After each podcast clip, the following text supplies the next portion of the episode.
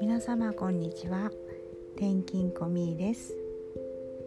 最近私の周りには人のことを優先しちゃって自分が疲れちゃう人っていうのも結構増えてるんですけどそういう時にはあなたに元気がないとみんなが困っちゃうよって言ったんですね。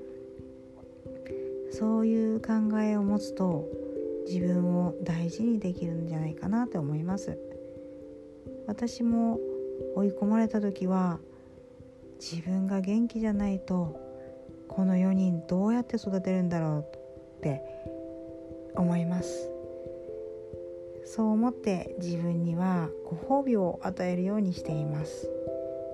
例えばエステに行くだったりマッサージに行く。これも一つのご褒美になっています。まあ楽しくハッピーに過ごせますよう応援しています。おしまい。